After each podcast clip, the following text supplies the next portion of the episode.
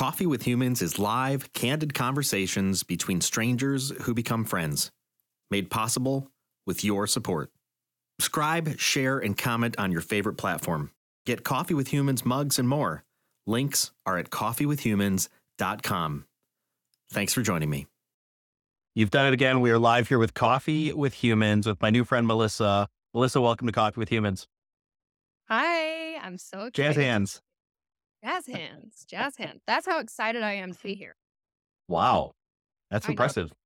I know. First time? First time ever having jazz hands on here? I think so. I'm going to say that. I'm going to say yes. See, it's, see, I'm special. You, you, you know what? You truly are. I believe it. Uh, so I'm, I'm welcome to Coffee with Humans. I'm curious. We need to get this out of the way. Sometimes I forget to ask. Uh, we just met each other, so I don't know where you're located. I've done zero research on you. Where are well, you? I'm from Salt Lake City, Utah, in the States. Okay. All right. I'm from near Chicago. Oh, nice. Yes. In a town that very few people know. We are. But I was in Salt Lake. Oh, I've got a story about Salt Lake City. I was saying karaoke in Salt Lake City. Um, yeah, and it was yeah, a great I time. Mean, you know, Utah has a lot of quirky things about it. And uh, karaoke is definitely one of those quirky little things. You either love it or you hate it, right? Yeah. I think it might have been, um, might have been a year ago, a little over a year ago. Um, I was in Salt Lake City, found business, and uh, went out with, went out with the, uh, the folks I was with after the fact, and went to, um, went to a, went to a karaoke bar called the Tavernacle. Ah, yes. Yeah. Yeah. With the dueling pianos. It was great. It, although, yeah. so we, we showed up the first night, um, sang karaoke. It was fun. And then we went a second night. We thought, well, we'll go to the back the, the next night. Went, went back the second night, and there was no karaoke. They were doing like art. They're, they had these like th- painting thing. We walked in this, everybody's doing painting, and it's like wine and wine and yeah. painting. I don't yeah, know. It's paint night. Yeah. Yeah. They, do you go to paint night? Different, they do different nights. I haven't done paint night. I actually, funny enough, went with my mother to a, like a similar thing, but it was for like putting succulents in like a terrarium thing, and you got to drink while you're doing it. But my mother is actually Mormon, which I don't know if you know anything about Mormons, but they don't drink. A little bit. So yeah. when we, we do, you go and you do this at a bar, but um, unfortunately no drinking was happening because I was with my Mormon mother. So oh. fun times, lots of fun. Yeah. yeah. I thought it was, I thought it was hilarious to name a bar the Tavernacle uh, when yeah. the Tabernacle is down the street. Yeah. Uh, yeah. I thought it was pretty funny. It's funny because if you go all over Salt Lake City, um, because the Mormon culture is like such a big part of Salt Lake City as a whole, and, and Utah as a state, um, there's tons of things. One of my favorite martini bars downtown has a sign out front. It's literally like right by the temple. And so it has a sign that points one direction that says uh, alcohol, and the other direction says temple. And it's it's just the funniest thing. And they have even name tags that are from the church, but that are the bartenders' names. And so you'll find little things like that, like all over Salt Lake City, where people are just like super subtly like making fun of yeah. this weird underlying culture that we have. So it's it's interesting. It's interesting. It did. Get it was my interpretation that the that I didn't have I didn't have a lot of time to get around. And now I was during I was at conferences during the day, and then you know dinners and drinks at night. And it did seem that the culture was a, was split. There was it. Like there might not be a middle ground in Salt Lake City. It was either you were, you were for the, for the Mormon church or, for, or really not for it. Yes, and uh, yeah. I found it, I found the distinction to be interesting. Yeah. Yeah. Uh, in, in Utah in general, um, the Mormons here are very staunch. So you are either in or you're out, and there really mm. is no like, like, oh, we go to, you know, like with, with Catholics, for example, it's like, oh, we go to church on, you know, Easter Sunday and Christmas. And like, you know, sometimes we observe Lent or I don't know, whatever it is, you know, so they're half in and half out. With the Mormon church, at least in Utah, I've heard it's different in some other states, but in Utah, you're either in or you're out. It's very like black and white. So provides for an interesting culture and uh, lots of fun while drinking. So can't complain, right? Well, this is this is fun. I've been in your I've been in your hometown. You you grew up in Salt Lake City, I'm assuming? I did. Yep. I'm super boring, so I grew up here and I stayed here. Ta-da. Well, you know jazz hands. You can't be that boring. Listen, I try to bring I try to bring some some pop to my life because what I mean, I don't have many I don't have many like interesting stories, right? Like I grew up in a two-parent household with loving parents in the same place, stayed here. I live in the suburbs. Like, I'm just kind yeah. of boring. So jazz hands. He's straight-laced. Right? Yeah. I'm yeah, well, good. However, however you need to work it out in your life is totally fine with me. Because uh, Coffee with Human is a safe space. Uh, there's this is this is a no judgment zone. Uh, so I yeah, when we go live, we just set up this little no judgment zone right around us. So we can talk about anything alike. That makes me very excited because um, sometimes things can get a little quirky with me. But, you know, that's part of being raised in a very vanilla environment. So, you know, it's we're stepping outside of that. Yes, I, I do agree with this. Um, so we've covered that you're in Salt Lake City.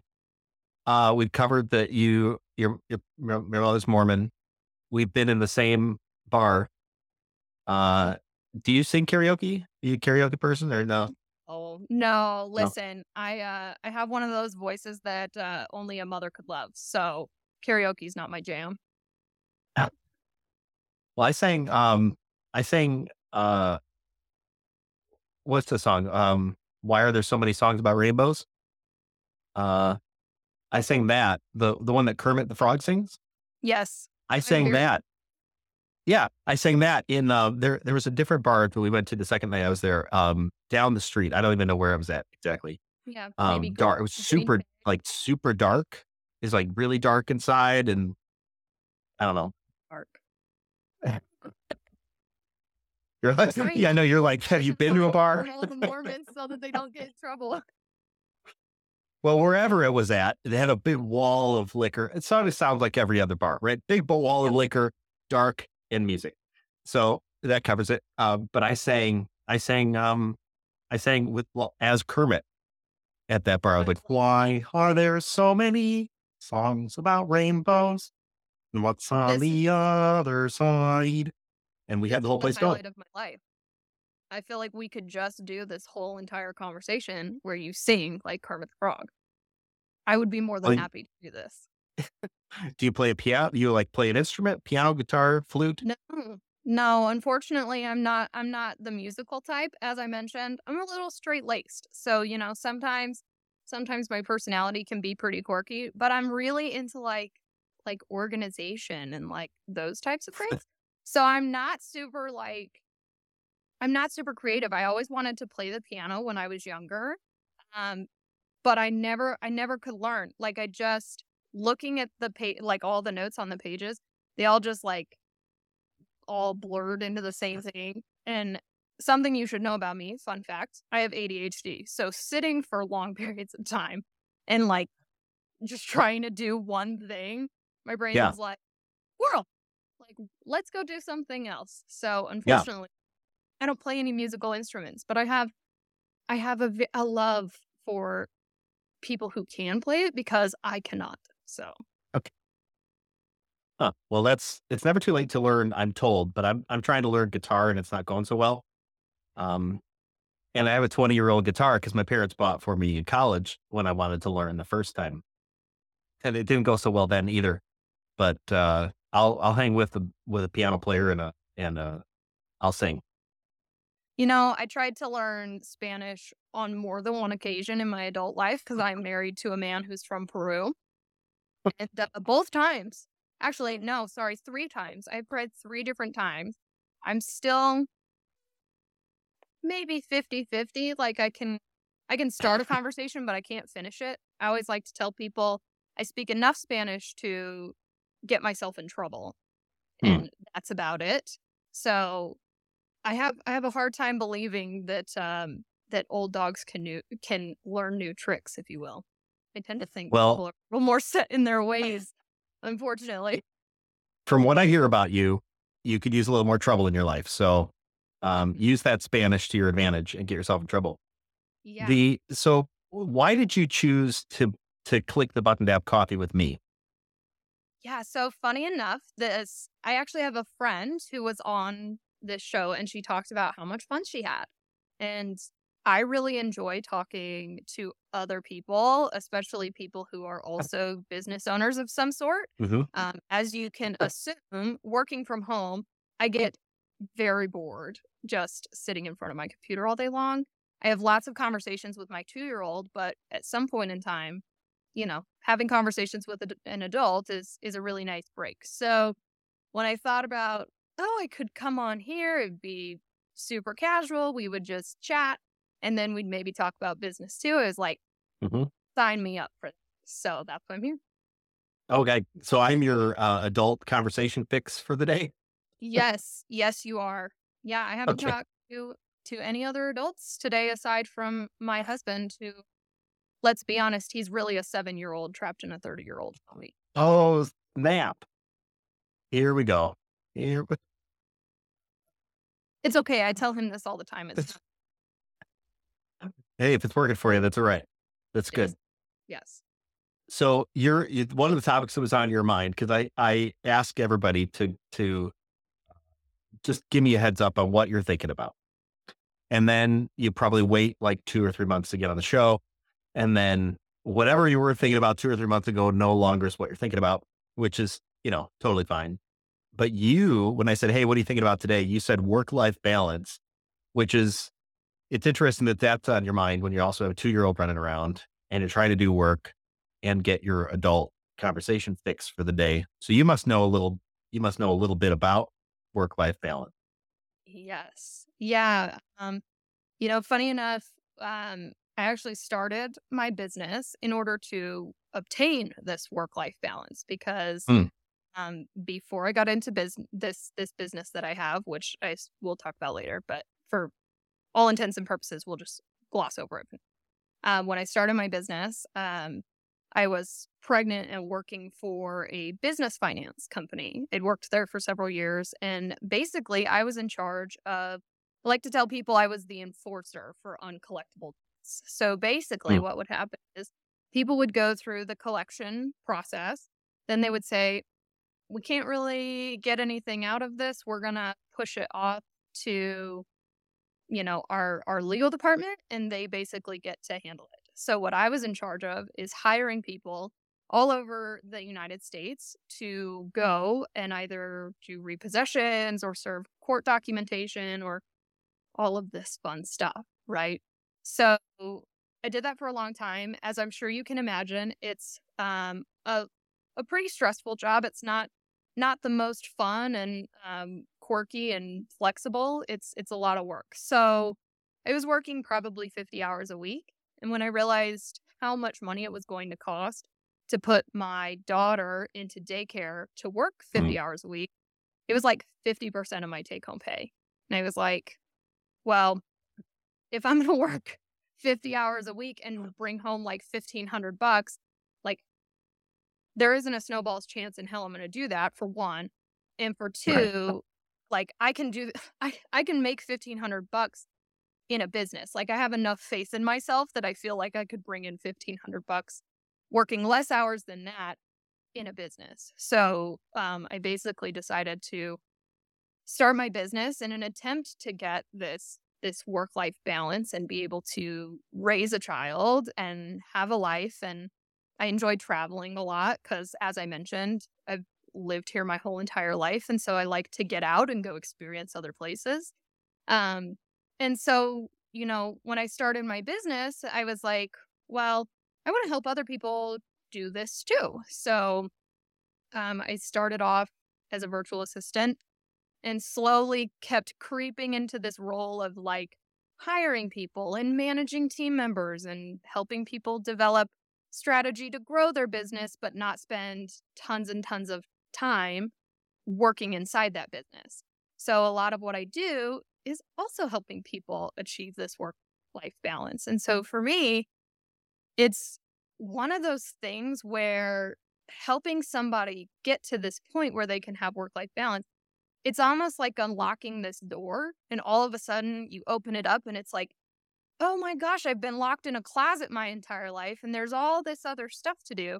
And um, it's it's just, I can't even explain to you like what it feels like to help facilitate this, this like aha moment of like, oh my gosh, I don't have to work twelve hour days just to like make enough money to pay my bills, pay my business expenses, and have a little bit of money left over. Like I can, mm-hmm.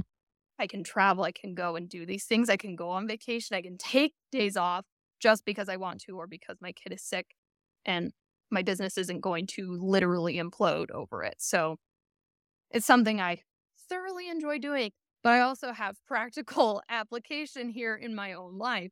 So yeah, yeah, yeah. Fun time. It must give you a leg up to, uh, I would assume it gives you a leg up to be able to live the life and then craft your own life, because it seems that uh, talk talk is cheap, but doing it is doing it is everything. And you you would, I would think, be able to help somebody else do it much better because you've actually, you are in the middle of doing it.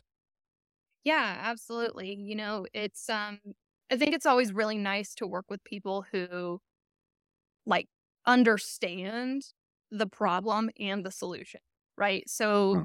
it's great to it's great to have somebody who says, hey, I, I know how to solve your problem, but if they've never actually experienced your problem, it could be a little touch and go of like, do they actually know how to solve my problem, or do they just think on paper they know how to solve my problem? Because there's a real difference between on paper and practical application, right? So for me, it's really nice because I can tell people like, hey, I have done this for not only myself, but, you know, now I can also say I've done it for other people, where we build out standard operating procedures. We hire the appropriate team members. We put, you know, systems in place that support your business in order to actually like go and take a week off.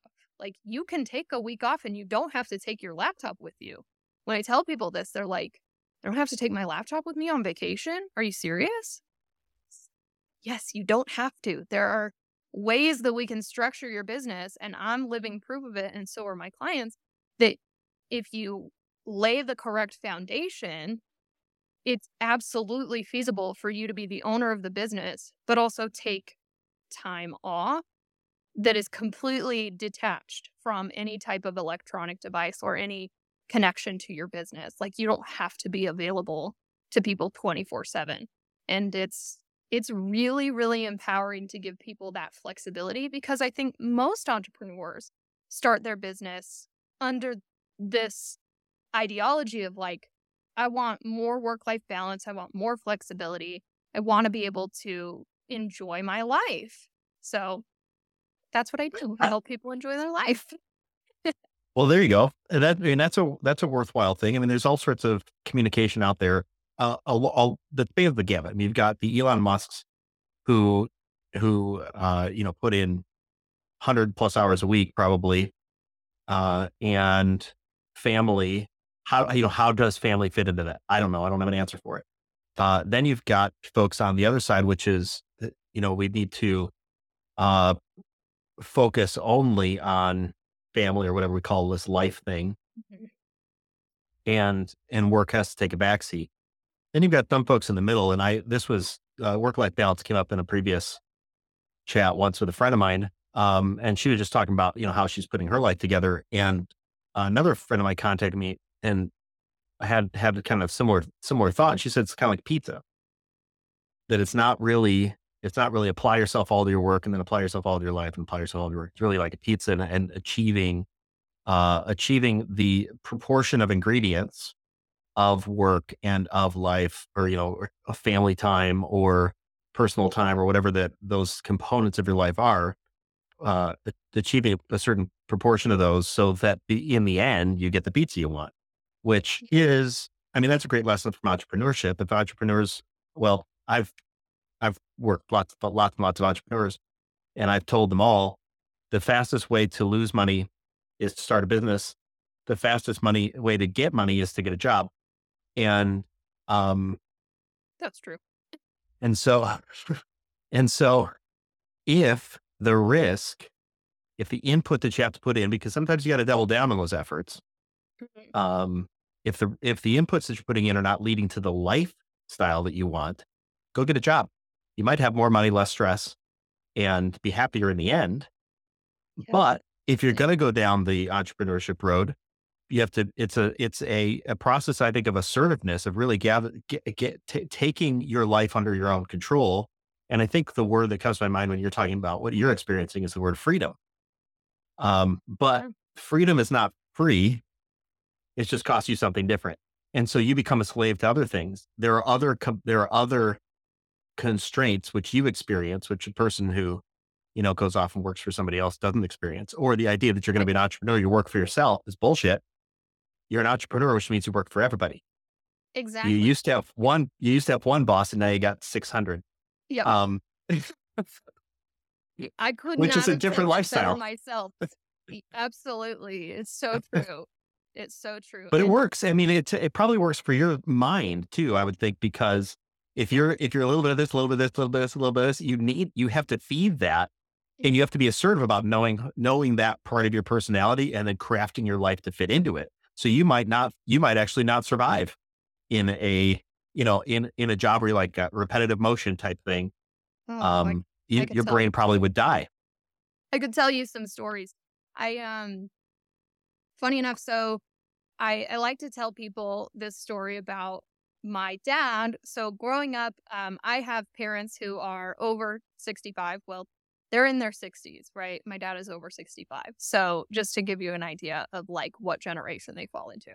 Um, sure. So my dad taught me a lot when we were, when I was growing up, of like, you just put in your time, you like go to college, you get the career, you put your time in at that job, you cash out your four oh one k, you retire, and then you can do what you want. Right. Which I think a lot of us, you know, were taught this, but, um, I, I kept getting into this, this weird pattern of like, I would start a job. They'd be really excited about it.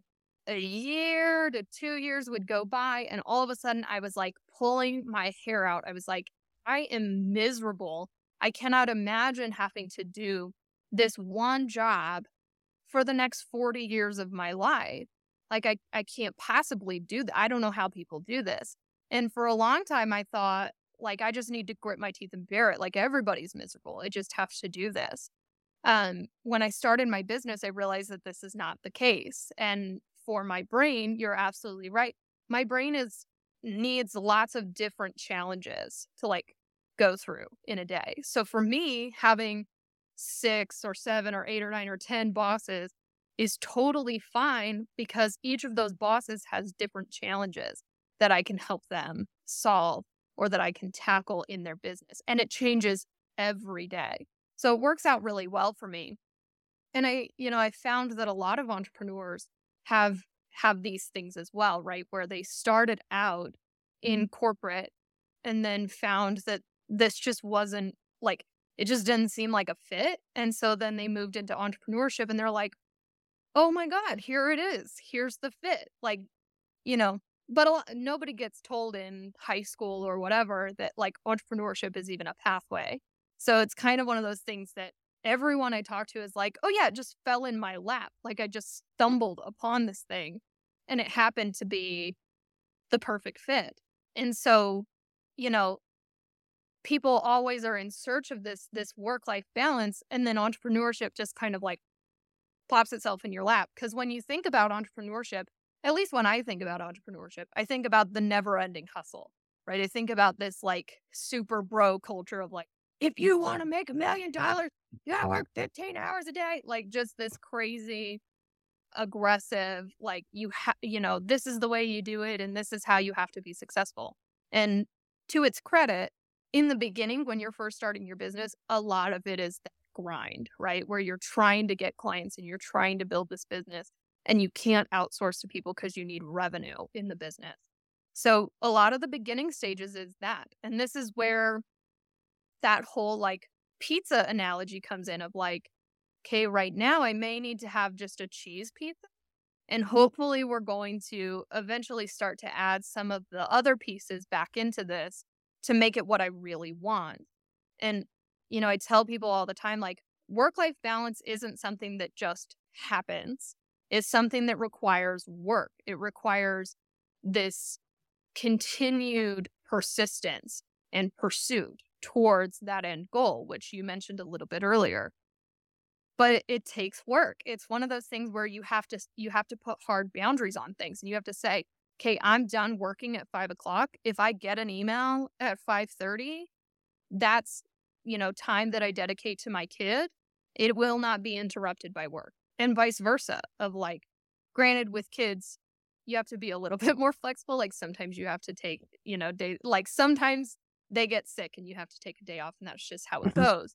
But having, you know, quiet hours for your business, and you say these are dedicated work hours versus these are dedicated family hours. I've found this works for most people in really working towards achieving that work-life balance. And, and I say work because it is. It's work.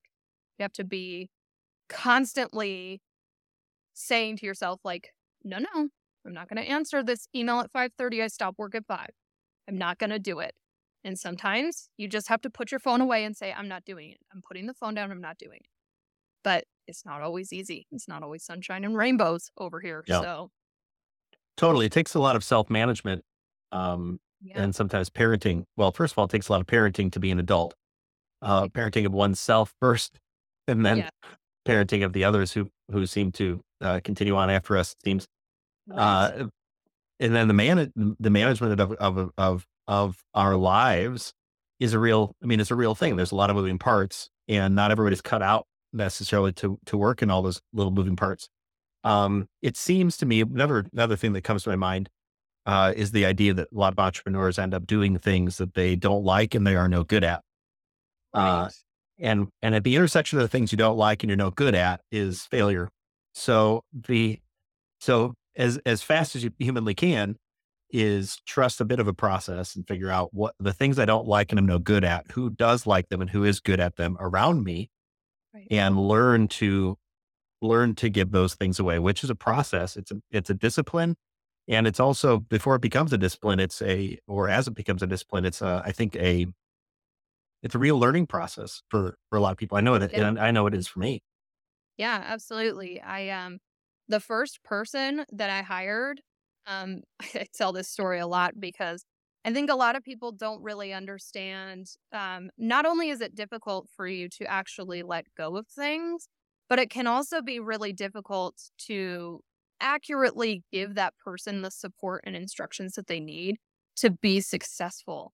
So a lot of people hire somebody and then that person is set up for failure, and they end up getting to this place where they're like, see, I knew, I knew that I could just do it better myself. And that's the wrong, like, that's not, that's not going to help you in business. And so I have to a lot of times pull people off that ledge and say, okay, how did we set this person up for success? Were you actually prepared to hire this person? Did you have trainings for them? Did you set clear expectations of deliverables, like things that they were in charge of? There's a lot that goes into hiring somebody, which I did not know when I very first, when I hired my first person, which was a virtual assistant. Um, I hired this person. I really, really liked her. She seemed great on paper. We had a really good personality match, but it was my first time hiring somebody. So I had no idea really what I was looking for. It was just like, this person has an awesome resume and um, I really like her personality. So we're going to give it a go. Um, I had no S O Ps in place, standard operating procedures. Um, I had a task management like system, you know, to keep track of what she was assigned and what she was doing. Um, but I had no like quality check process in place. A lot of what I ended up doing was like just throwing things at her. And I was like, please take this, like, please just get it off my plate, which I think a lot of people do. Like when you're ready to hire somebody, a lot of times you're bursting at the seams and you're like, please God, just take this off my plate. Like I'm dying. Um, but you're inevitably setting people up for failure. So this person that I hired, um, she actually ended up ghosting me. Completely with with an outstanding invoice. So she was invoicing me like she was working and then sending me an invoice for the hours. Well, she had done the work, but she never sent me the invoice. And I just never no. heard from her.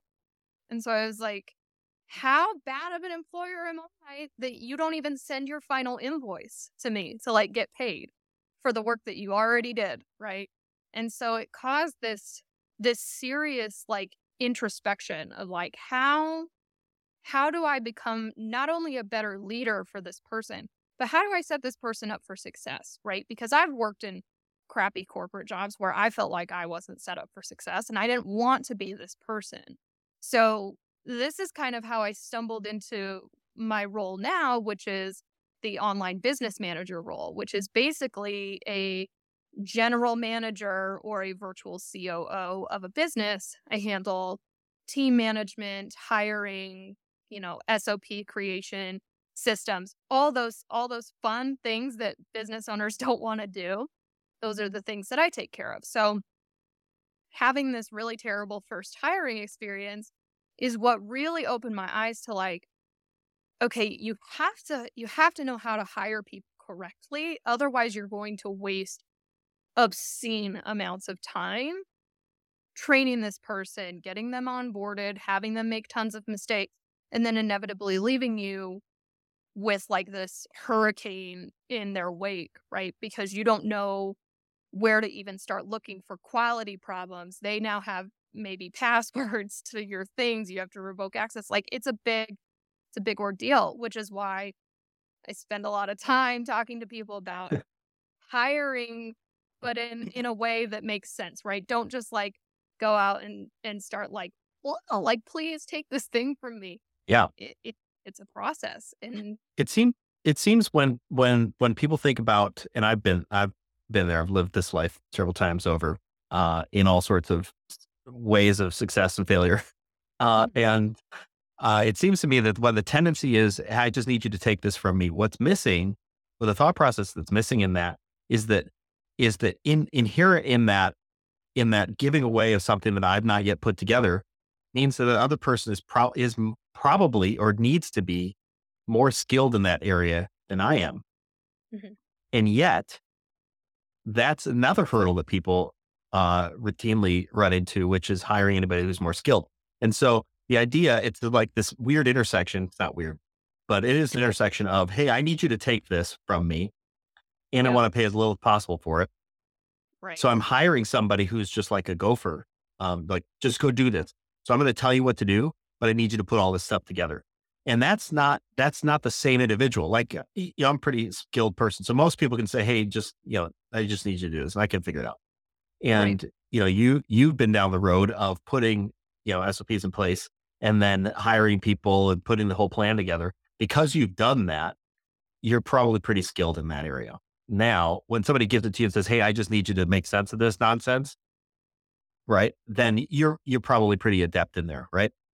That's yeah. not the same as just saying, hey, I'm going to go hire some, you know, uh, person off of Upwork and I, you know, they're a, they're a virtual assistant. They're just going to put this whole thing together. Right. No, they're going to execute the plan, but they're probably not the person who put the plan in place. And in fact, those are usually two different personalities. You're probably not going to execute the plan either because you, you're like, you want to move on and on, but But you're, the put, you're probably the person to put the plan in place because you'll give it all that energy. You'll take a lot of different inputs. You'll make sense of them. And then you'll out, you, the output will be somebody else who's just like, great, can I just check the boxes and go home?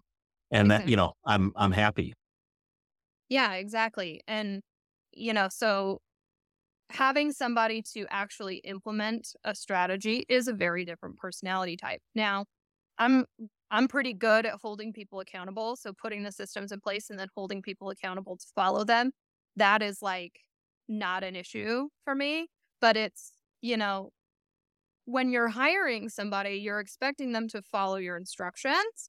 And so sometimes, you know, that's the person who's like supposed to go and do the thing. Now, with business owners, I, I wanted to go back because I had a thought while you were talking of like, the problem that I see with business owners is that they'll hire somebody, but they're basically hiring somebody to do like ten percent of the work. So because they're not adequately prepared with the S O Ps or the systems or any of any of this back end like foundational stuff to help support that person, the business owner then has to give tons and tons of explanations, do countless amounts of videos. Onboarding takes, you know, two or three months when really it could take two weeks if you had all these like, you know, built out for this person to go through and just binge through them. Um, so it ends up taking months. It takes lots of your time. And in the end, the business owner still ends up doing like ninety percent of the work because they're explaining the whole process, which at that point, I've had countless business owners say to me, like, if I have to explain all of this to this person, I w- it would take me the same amount of time to just do the thing. So then you're essentially paying out money, but you're taking longer and it's taking more of your time, which is why these S O Ps and things like that are so, so important. And, you know, just by nature, people don't understand what they don't know, right? Like they just don't know what they don't know. So yep. Most people have no idea that S O Ps are even a thing, let alone like craft one or how to use them to like hire pe- the right kinds of people and make sure that they the people you're hiring have the skills to execute these S O Ps. And like, there's a whole bunch of stuff, but if you don't want to do the ninety percent, you have to do a lot of work up front to build the foundation. I use the analogy of a house all the time, where like, you wouldn't just buy a plot of land and start putting two by fours out and creating walls on top of this dirt, right? Like, you would never do that because eventually the dust is going to settle, the walls are going to like fall over, like they don't have anything to connect them to the ground, and eventually your house is going to fall apart. So why people do this with their business all the time, where they don't yeah. build the proper foundation and they just start putting up walls and in this like panic mode of like, oh my gosh, I had this huge client sign on today. I don't have any of the capacity to like handle this person, but I also don't want to say no. So now I have to hire somebody and I don't have any support for them at all. Like this. Yeah. Well, that's the, I, what do they call that? The work, the working on your business versus working in your business. There's a process. Right. It's a discipline. It's an assertiveness to work yeah. on the business. Take a, take really a step back. Years ago, I ran, um, ran a e-commerce business and had, had, had a handful of people and a couple distribution centers and stuff. And I had a hard time letting go of things because I found that in my personality, if I, if I would be in the vicinity of people talking about something that needed a decision, I'm a good, I'm a good, you know, I'm, I'm like, I know a lot about that stuff. You know, it's my company. I'll, you know, figure this stuff out. And, um, I would, I would have the tendency to offer my opinion, which was not needed. I wasn't going to, my opinion was not going to make it mark that decision markedly better in the moment. And so what I decided to do is I would just not show up to those things. And I started at one point in time to be able to extricate myself from the business. I would just not show up during the day. I would still be available. I'd still work. And what it, what it allowed people to do was not see me. So not feel like they had to run something by me. For one, right. They just needed to make a decision. And then it also exposed the areas that I did not see before that people um, had real questions like, hey, we can't do this without you here. Oh, great. Some of the, it, it seems to me that sometimes the best ways we find those are to deliberately, deliberately offer an opportunity okay. for something to fail. Right. Yeah, absolutely. And this is kind of where like taking a week vacation comes in, right? If you go on vacation for a week, your business isn't going to implode in a week, especially if you have, you know, people working behind the scenes. But it is a really great opportunity to double check and make sure, like, can this business function without me? Can this business keep going? Because, you know, I, I tell people all the time, like, most of us didn't just start a business to have it like live and die with us, right?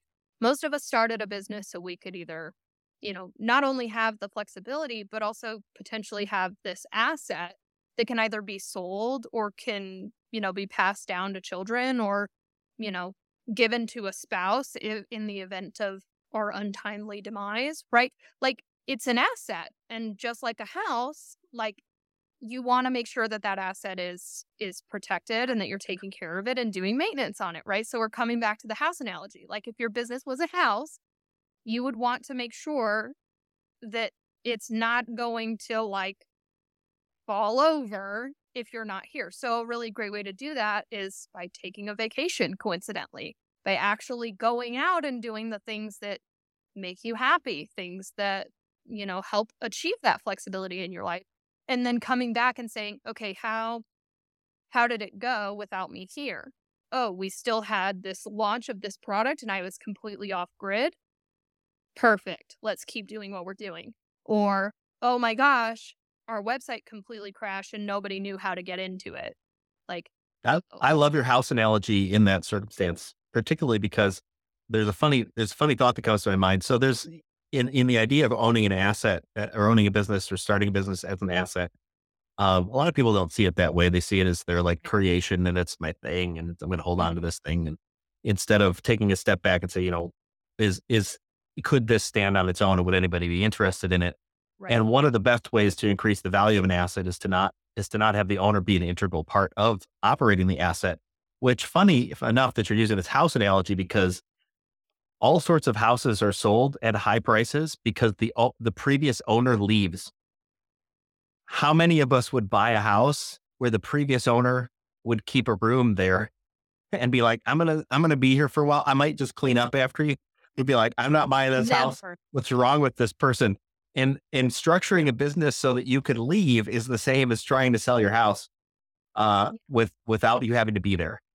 Yeah. Yeah, absolutely. And you're totally right. People, people forget that businesses are assets. They are not only your livelihood in the immediate, right? Like they not only take care of you in the immediate, but they essentially build this kind of generational wealth, if you if you will. And if you take care of them the correct way and you build the foundation, right? And you do all the maintenance and you make sure that the right pieces to help protect that asset exist, then, yep. you know, eventually it may get so big that you're like, you know what? I'm going to sell this thing. And where we're going to do something else. And then you've got all of this money that can come in because you've set up, you've done all the work to set up that foundation. I know a lot of times what'll happen. I have a friend who's also in operations who specifically works on these like merger and acquisition type sales. And she comes in because these people are getting ready to sell their business. And they're like, oh, shiz, I don't have S O P. This person's asking for my. You can say shit. It's okay. Okay. I, I had been saying some. I didn't cover that with you. I didn't cover that with you in advance. I apologize. Some people ask that question. You're welcome. No, no worries. So, so they have a real oh shit moment of like, yeah, I don't have this person, this person who wants to buy my business wants my operations manual. They want to know how, how I keep track of everything. Like they want to know yeah. the ins and outs of my business. I don't have this. And it could kill the sale. I need, and people pay her a lot of money to come in and do this because they're desperate, right? Which is not a place you want to be. You don't want to be forking right. out tons of money in an attempt to save this sale.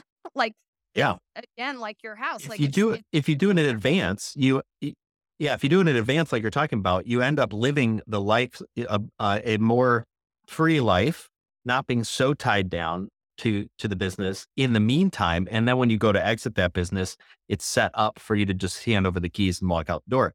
I, th- I think you're, I mean, you're, you obviously have, I wouldn't say stumble upon this, but you put so a lot of thought into, into this.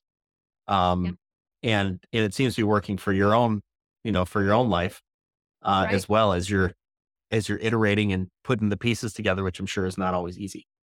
Yes. Yes, it can definitely be challenging.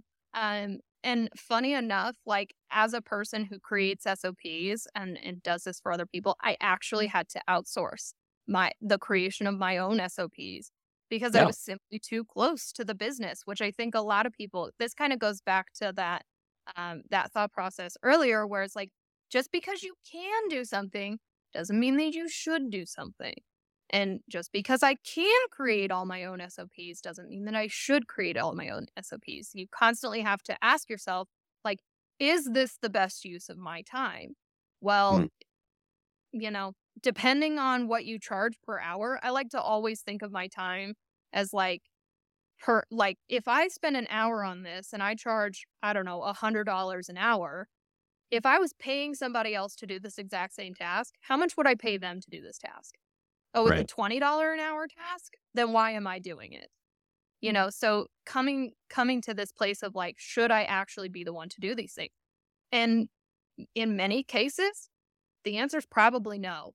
Unless it's like, you know, going out and, and getting new clients or bringing dollars into the door, more than likely should not be the one to do it. And that's just, yeah. It depends on every business. Every business is different.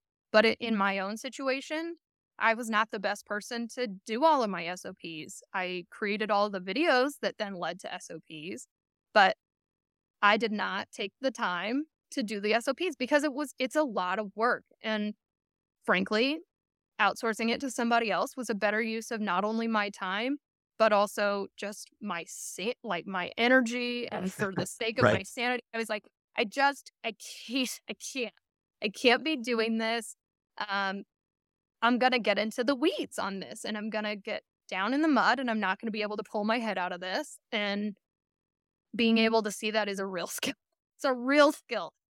Totally. And it's, it, it, it seems like it's a, um, I don't, I wouldn't say it's uniquely, uh, it's, maybe it's a, maybe it's just a overall human condition issue, but it seems that we sometimes we inevitably or or have to go through that cycle of getting things flipped where all of a sudden we become, well, it's like we're working for our business rather than our, you know, work working for us. Our work really should be an integral part of our lives and our psyche. And like you talked about, you know, you said I, to, to save my sanity, I needed to do this, which is a real thing. There, yeah. There's there's just so much a person can take on. And when you take on, and I've lived this time, time and time and over, uh, the the the once you uh, once you've you're you're at a hundred percent capacity for making decisions and working stuff through, you're it's over. Like yeah. and then it's and then it's like, you know, the uh the the bad the real bad habits start cropping cro- you know creeping in, where it's like, what do you want for business, you know, for dinner? It's like, I don't know, the easiest thing, fast food. And all of a sudden that the, you know, that ends up in a bad cycle. So we I think uh I think there's a, a real real assertiveness and protectionist um side that we need to develop as entrepreneurs to be able to take care of our own san, uh, like you talk about, our own sanity, our own minds, our hearts, our, our spaces, our physicality, because then we, then we actually can skillfully work on our businesses. But once, once we've, once that domino has flipped, all bets are off.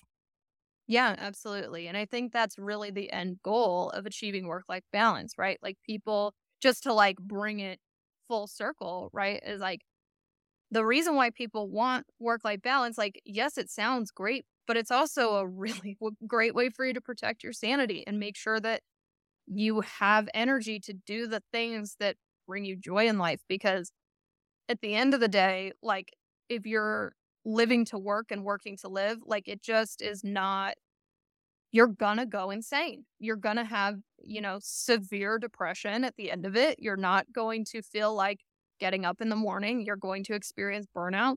And this is why it's so, so important to not only work to achieve this work-life balance, but continually try to achieve that and do things to make your your abilities to achieve this better. Like, do additional things.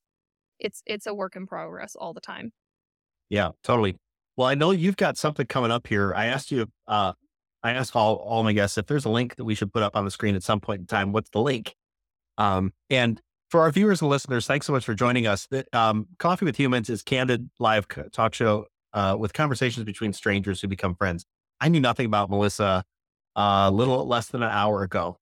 Uh, and we've had, I think, a, a rousing conversation in the meantime of not only valuable things, but fun and important, uh, important things to just life in, in general. So, um, what's this link and why is it there?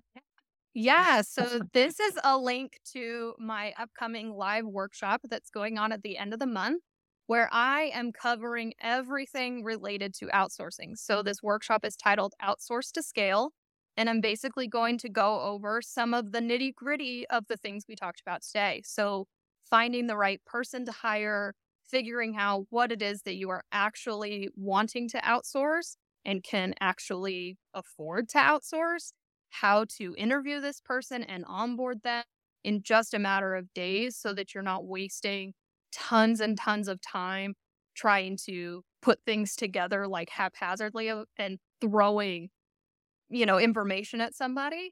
So this workshop is supposed to teach you how to do this the right way so that you can finally achieve that work-life balance. You can finally hire somebody and start to really scale your business.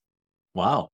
That is super valuable. I've, I've uh, started run and even sold some businesses in my time, and uh, I've advised hundreds of entrepreneurs at this point. And what you're talking about, it's near and dear to my heart. I love it.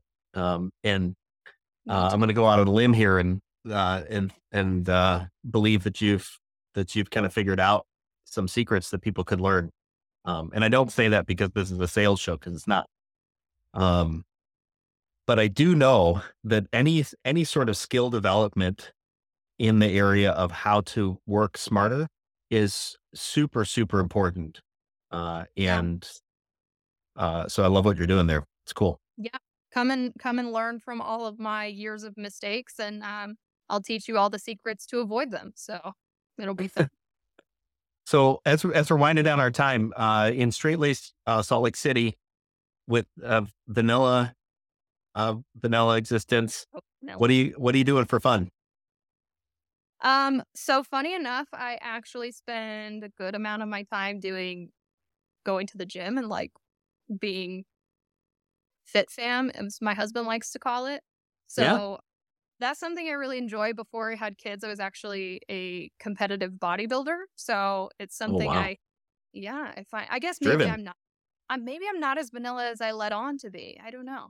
Um, but it, yes, yes. Uh, so I was a competitive, competitive bodybuilder. I found that it really helps to decompress after the day. So I really enjoy it. Um, I also enjoy a good glass of wine just on the porch at the end of the day with my husband. So, you know, those are some of the fun things that you can find me doing.